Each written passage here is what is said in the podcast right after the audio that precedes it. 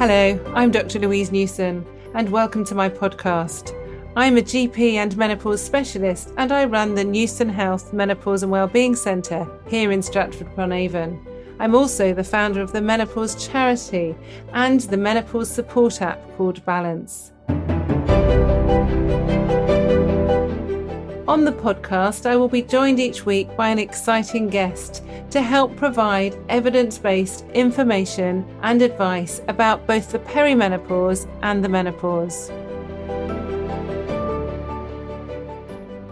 So today with me, I thought it'd be really useful to share a real life experience, because it's always really good talking to experts, but you learn so much more from real women talking about their real stories. So today I'm very delighted to introduce to you Vicki. So thanks, Vicki, for coming onto the studio today. Hi, thank you for having me. So do you want to just explain a little bit about you and what's been happening, and then we can just talk through in a bit more detail if that's okay? Yeah, of course. Okay, so I'm thirty-nine years old. I started my periods when I was ten years old. I was still at primary school, and straight away they were really painful, really heavy, having time off school, feeling quite isolated and like alienated, I guess, from my friends, and just not being able to talk to anyone about what was going on because it was such a taboo subject back then. It's obviously moved on a lot more, but not as much as I'd like now.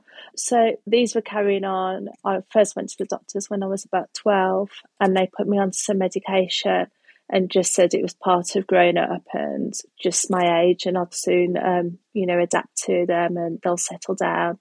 They didn't. And when I was fifteen, I then went on the pill. I was put on the contraceptive pill to try and manage my periods. This wasn't something that, you know, I wanted to go on. I didn't really know much about the pill, and that was, to me, the pill was just to stop me getting pregnant, not to help manage my periods. But I went on it, and since then I've never been able to handle synthetic hormones. They just haven't agreed with me. They've made me really more anxious, depressed. I gained a lot of weight on them, and actually they didn't do much for the pain. Um, they did slow the bleeding down, but that was probably about it.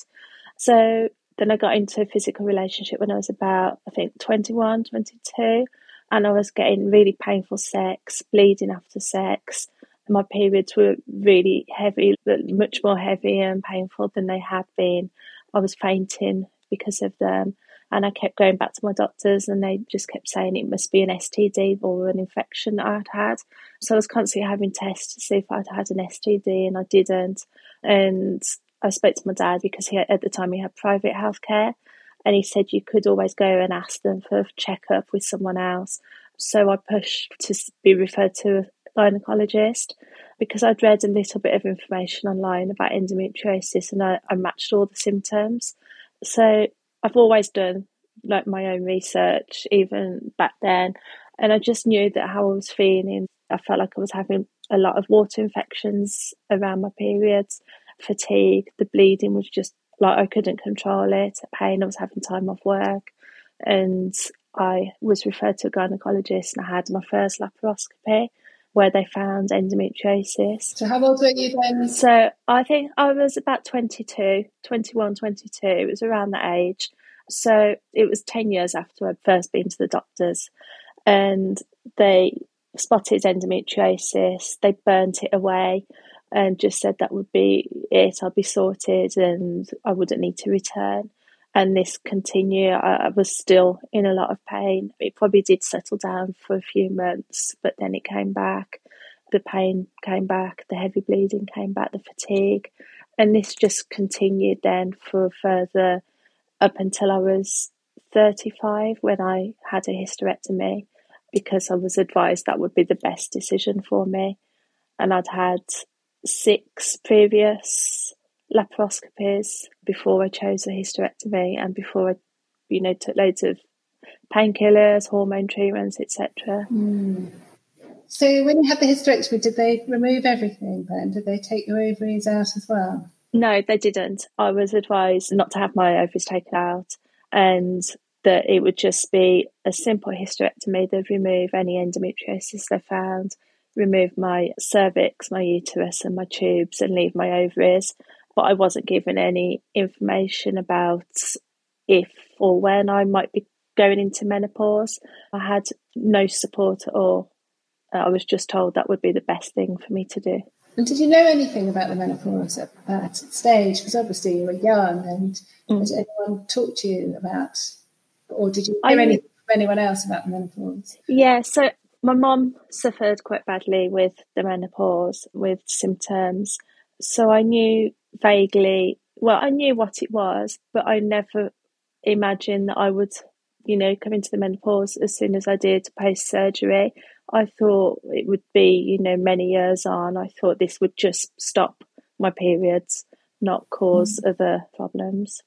So how did you realise that you were menopausal then? Because obviously most people know because they're not having periods, but as many yeah. of you listening know, if you don't have your womb, you don't have periods. So how did you realise? So physical symptoms, my skin changed. I was getting a lot of eczema under my eyes, my face just felt dry, my nails were really brittle and dry, my hair was falling out.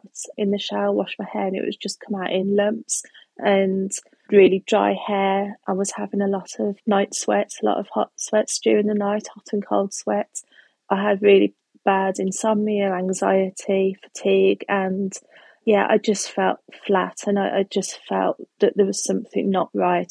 Just nothing made sense, really. So was it easy to get help for you? Did you manage to go and get some help once you realised what was going on? I was in touch at the time with, well, I still am, with a women's health physiotherapist. And if it wasn't for her matching those symptoms and advising me to come to your clinic, then I think I'd have struggled a lot more than I had. But it took at least probably eighteen months before I got some proper support. So that's a long time, isn't it? Yeah. You know, you just had a big operation, you're in your thirties, got your life ahead of you, and then you're floored with all these symptoms. And it sometimes takes someone else to realise what's going on, because as you've experienced, and lots of us have experienced, when you're in it yourself, your brain often doesn't work properly. It's quite hard to think rationally, and yeah. actually just getting through each day can be quite difficult. Mm. So to have someone externally, whether it's a friend, a relative, or like you say, a healthcare professional, saying to you, then did it feel scary when she said that, or did you feel a relief that there was a reason for you to have all these symptoms?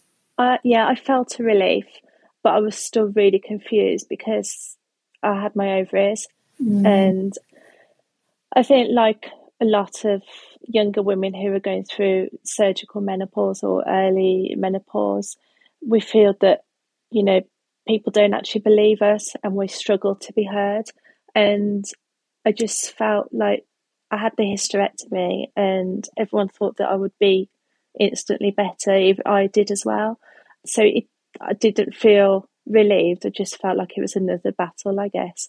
And it has been a, an ongoing battle to try and get the right H R T as well. So really, really hard, because as some of you might know, when people have a hysterectomy, there is some evidence that women then have an earlier menopause because the blood supply to the womb and the blood supply to the ovaries is shared. They do have their own blood supply as well. And so some women do have an earlier menopause. Of course, no one knows when their menopause is going to be. So you could have had an earlier menopause even if you still had your womb. It's impossible to know.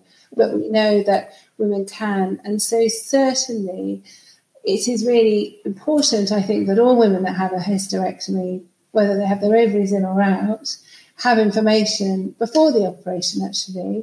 Yeah. The guidelines from NICE are very clear that if someone has their ovaries removed at the same time, obviously that means they will go into a surgical menopause, then those women should be given information and ideally be given H R T as soon as they leave the mm. uh, hospital, unless there's a reason why they aren't to be prescribed it.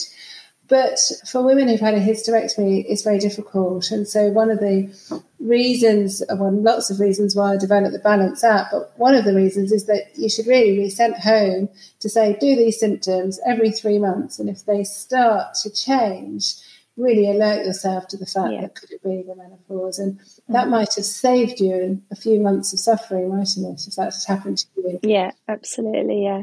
And I think actually I would have been more clued up for the hysterectomy itself. I probably would have asked for my ovaries to be removed, but in hindsight, having a hysterectomy was not the best decision for me. And I wish if I'd have known, I mean, some of it I could probably blame on myself for not researching it as much as I should have done. But I didn't know where to go for the research. I didn't know about women's health physiotherapists. I didn't know about menopause doctors. I didn't have a clue. I have changed my doctors and my G P's surgery since, but I did go to the doctors just before my hysterectomy and asked if I could speak to someone just to kind of help my mental health and help with that decision. But again, I was just fobbed off, basically. I wasn't given any support or help. I just felt like I was, I made this decision myself, and I'd just follow what my surgeon told me that it would be the best thing for me. It's very hard when you're on your own, isn't it? I think as patients, we're very vulnerable, actually. And mm. the older I get, I suppose, the wiser I get. But also, mm. I've had quite a lot of hospital consultations, either for me or my family. And you realise that every word that doctor tells you is the most important words that you're going to hear. And yeah. one of my children had sepsis a few years ago, and my husband, who's also a doctor, he's a surgeon, mm. we um, took, obviously, it in turns to stay overnight. And in the morning, I remember I was sleeping just on a camp bed and next to her in the ward, mm-hmm. and I would be too scared to go and chew my teeth or even go to the toilet because I didn't want to miss the consultant ward round because yeah. I knew he'd come very quickly. Mm. And I was there waiting and waiting and waiting, and then he would come and I would be just so desperate to hear anything. And I was yeah. often too scared to ask questions as well. Mm. It sounds so ridiculous, doesn't it, for me as a doctor. And my husband no, felt the same, actually. And yeah. it is that whole thing. But then I also think it's sometimes very hard to challenge. And so... Mm. I mean, this is a very big example, but when my daughter was admitted with sepsis, it was in her hip, and no one believed how much pain she was in. And I said to the doctor, because he was going to send her home, and I said, look, I really want an M R I scan. There's something else going on. She's really poorly, actually. I'm very scared. And I heard him ordering the M R I, and he said, and because of the curtains, don't really, they stop you seeing, but you can still hear. So on the other side of the curtain, he said to the X-ray department, I've got this very anxious mother here, and she's a doctor, so I feel we should probably do the scan tonight. Mm. And I was really upset, actually, because I was very anxious. My daughter was ill. She had an M R I scan, and she had this big infection in the bones and the joint, in her sacroiliac joint, and then they came out and said, actually, she's really poorly, we need to take her to the ward and give her some treatment, whatever. Yeah. And in the morning, actually, he did apologise to me. Good. But I thought, actually, that's me, because I was being quite forceful because I knew something was wrong. But actually, yeah. for other people, and I do really think more and more that anybody should mm-hmm. have some sort of advocate or someone else really there when they're making decisions. Yeah. And also, I think it's really important that we know that we don't have to make a decision on the spot, because that's also sometimes if someone says mm-hmm. you need something, you can do. And, you know... And that's very hard because you haven't got all the information. You don't know what you don't know, do you? No, until later on down the line. Yeah, of course.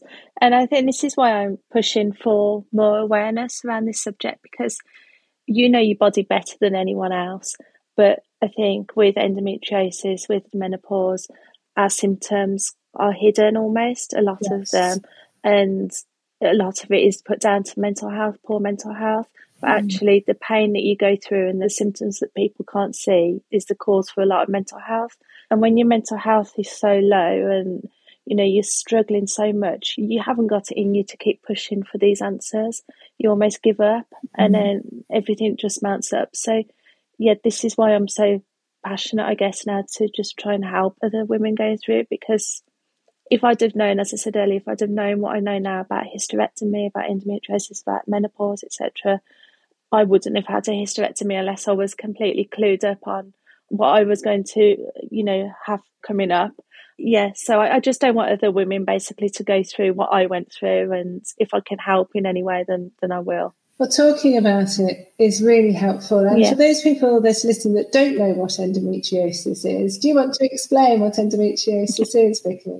Yeah, of course. Sorry, I should have done this earlier. So endometriosis is a chronic condition, and it's where tissue that's similar to the lining of your uterus grows in other parts of your body. It can grow in any part of the body, and um, it has been found in, I think, every part of the body now.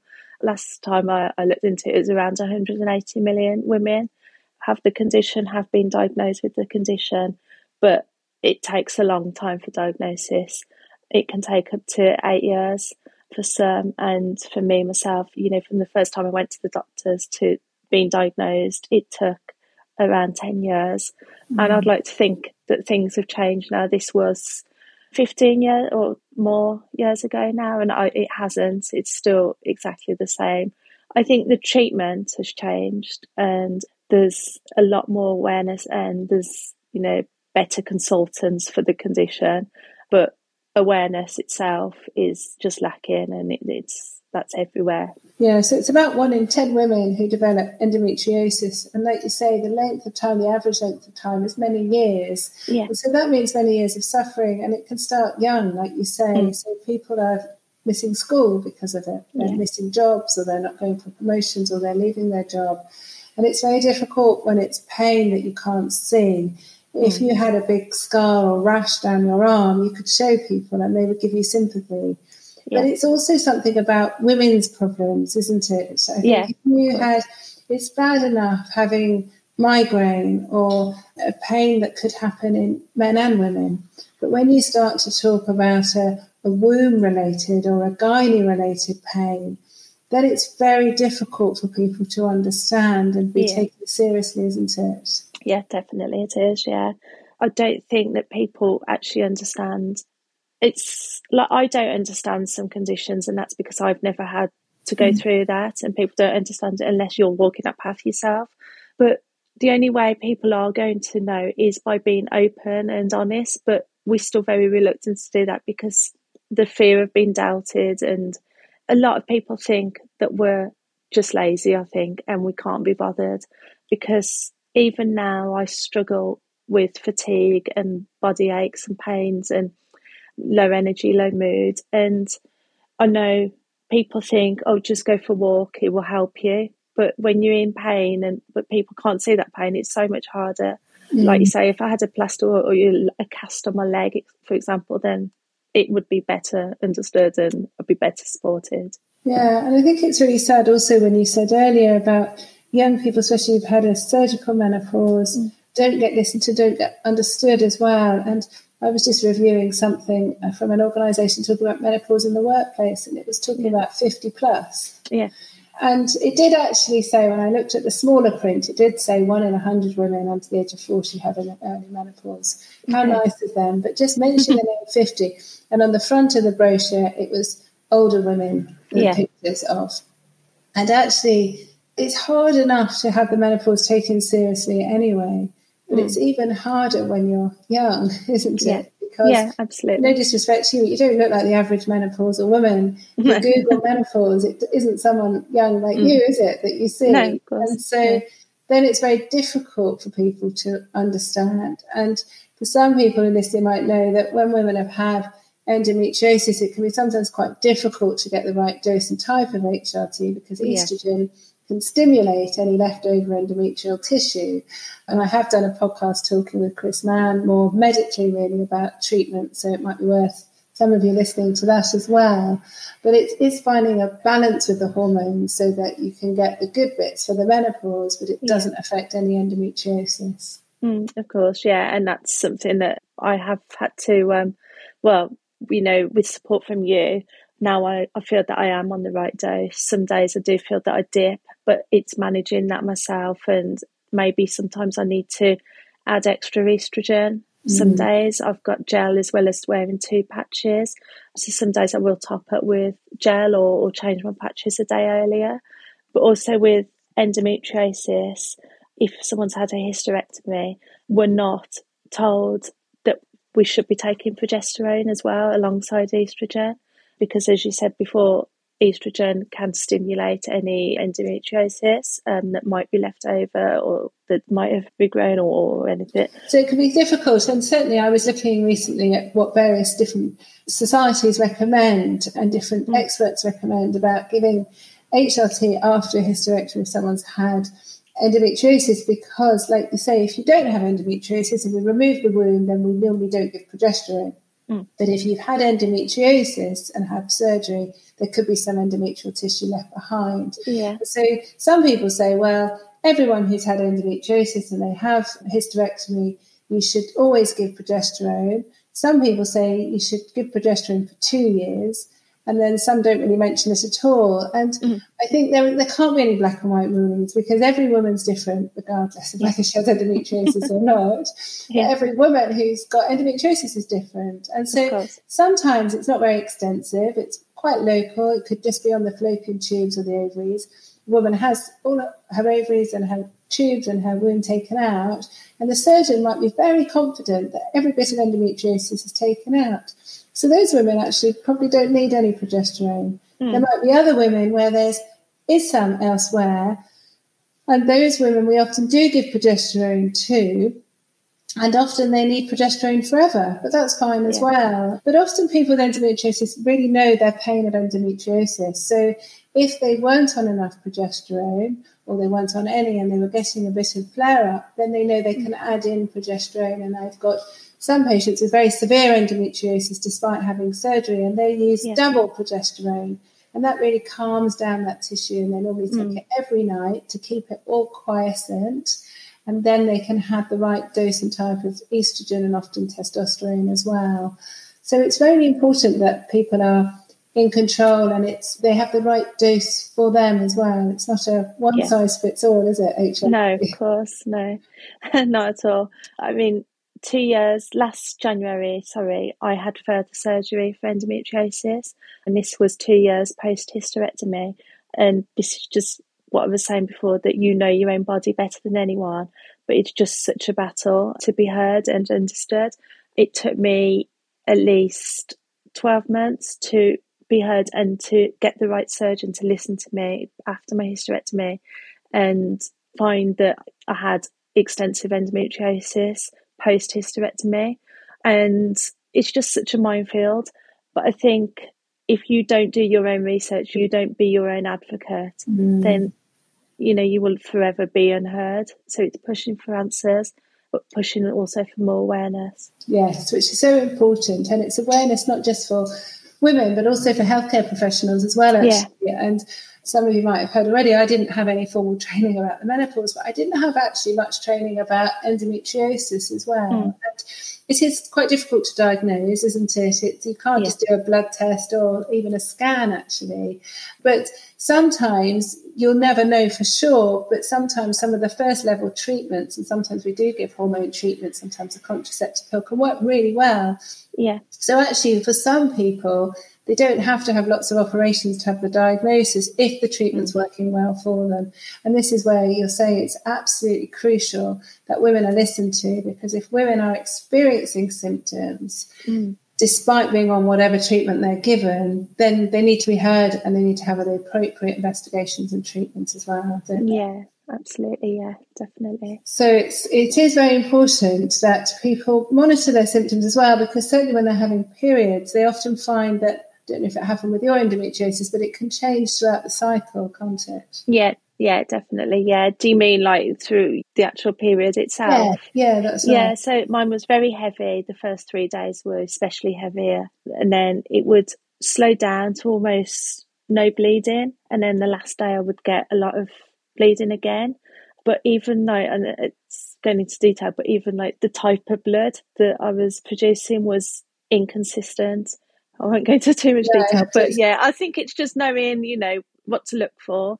Mm. And you're not going to know unless you look, even Google, go on Endometriosis U K, look on other sites, forums on Facebook, et cetera, and Instagram, and do as much research as you can to know what you're looking for. Yeah, and some people find it really useful to have a diary, actually, because throughout yeah. the month, symptoms can change. And mm. because estrogen levels fluctuate as well, people sometimes find certain days their pain of the endometriosis or other symptoms are worse. And then yeah. if you have a diary from, say, three to six months, you quite often see there's a cyclical pattern. Mm-hmm. My husband, as I already said, is a surgeon, he's a urologist, and he saw a patient recently who had some endometriosis tissue on their urethra, so the bit that they wee out of. Mm-hmm. This woman had gone to all sorts of specialists, and then he sat down and took a very, very clear, detailed history and story from this lady. And she was very clear that this awful pain that she was getting mm. only occurred for two days every month. That was all. The rest of the time she yeah. was fine. So no one believes if they thought she was, no. like you say, it was her mental state or something else mm-hmm. going on. And then he said to her, I think you've got an endometrioma, which is, as you know, some of endometrial tissue. Yeah. So he took her to theatre, found it, cut it out, and she was absolutely fine, but she'd had about eight years of suffering. Wow. And I said, gosh, you're very clever. He said, no, Louise, it's always there in the story. You just sometimes need to take a bit longer listening, yeah. which is very good because he doesn't always listen to me at home. He only listens to the patient. I never do. But that's very important. So I think a lot of medicine, although hopefully as healthcare professionals we're good at diagnosing, like you say, if people have the information, then mm. patients can often make some of the diagnosis themselves, which can hopefully mean that they'll get listened to and get the right treatment a bit sooner. Yeah, of course. So I'm very grateful that you've been so open, because it's not easy talking about your own experience. And I feel exhausted just listening to you all the, time, sorry. All the battles. No, I feel so sorry for you, because I feel that, you know, you're young, you've been let down, but it's not an unusual story. Yeah, no, it's but, not. A lot of women do get treatment quicker, which is great, but there needs mm. to be, like you say, a completely different slant with more awareness, more understanding, more education yeah. for women, for partners, for healthcare professionals. Mm. We've just written a booklet, which you've kindly been helping with, yeah. on endometriosis and the menopause. And I'm, I love the detail. It's been so fantastic. And we've had some mm. great comments.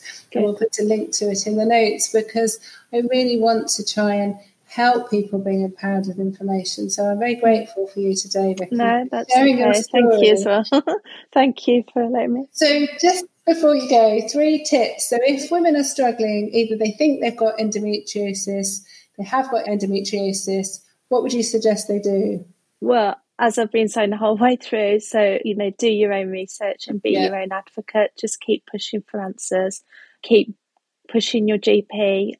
Make them listen, as you said earlier. Do a pain diary, or take someone with you who sees the pain that you're in every day, so you'll listen to. And also, even if you haven't yet been diagnosed, or you have been diagnosed, just learn as much about the condition as you can, because, you know, treatment isn't just surgery. There's change your diet, exercise if possible, but I know fatigue can get in the way of that, vitamin supplements, et cetera. And, you know, as I, I see a women's health physio, there's loads of different things that can help you. And I think most importantly, something that I wish I'd have known about or known is that a hysterectomy isn't a cure for endometriosis. But if it is the right decision for you, then, you know, get some menopause and H R T support and be clued up on that as well, and just keep pushing pushing and pushing. Sure. I don't know if those were three answers. No, they were, and they were very good, very good. And I know that what you've been through is a lot, but I also know that you sharing is really going to help so many people. So thanks ever so much for being so brave and open today. No, thank you. For more information about the perimenopause and menopause, please visit my website balance dash menopause dot com, or you can download the free Balance app, which is available to download from the App Store or from Google Play.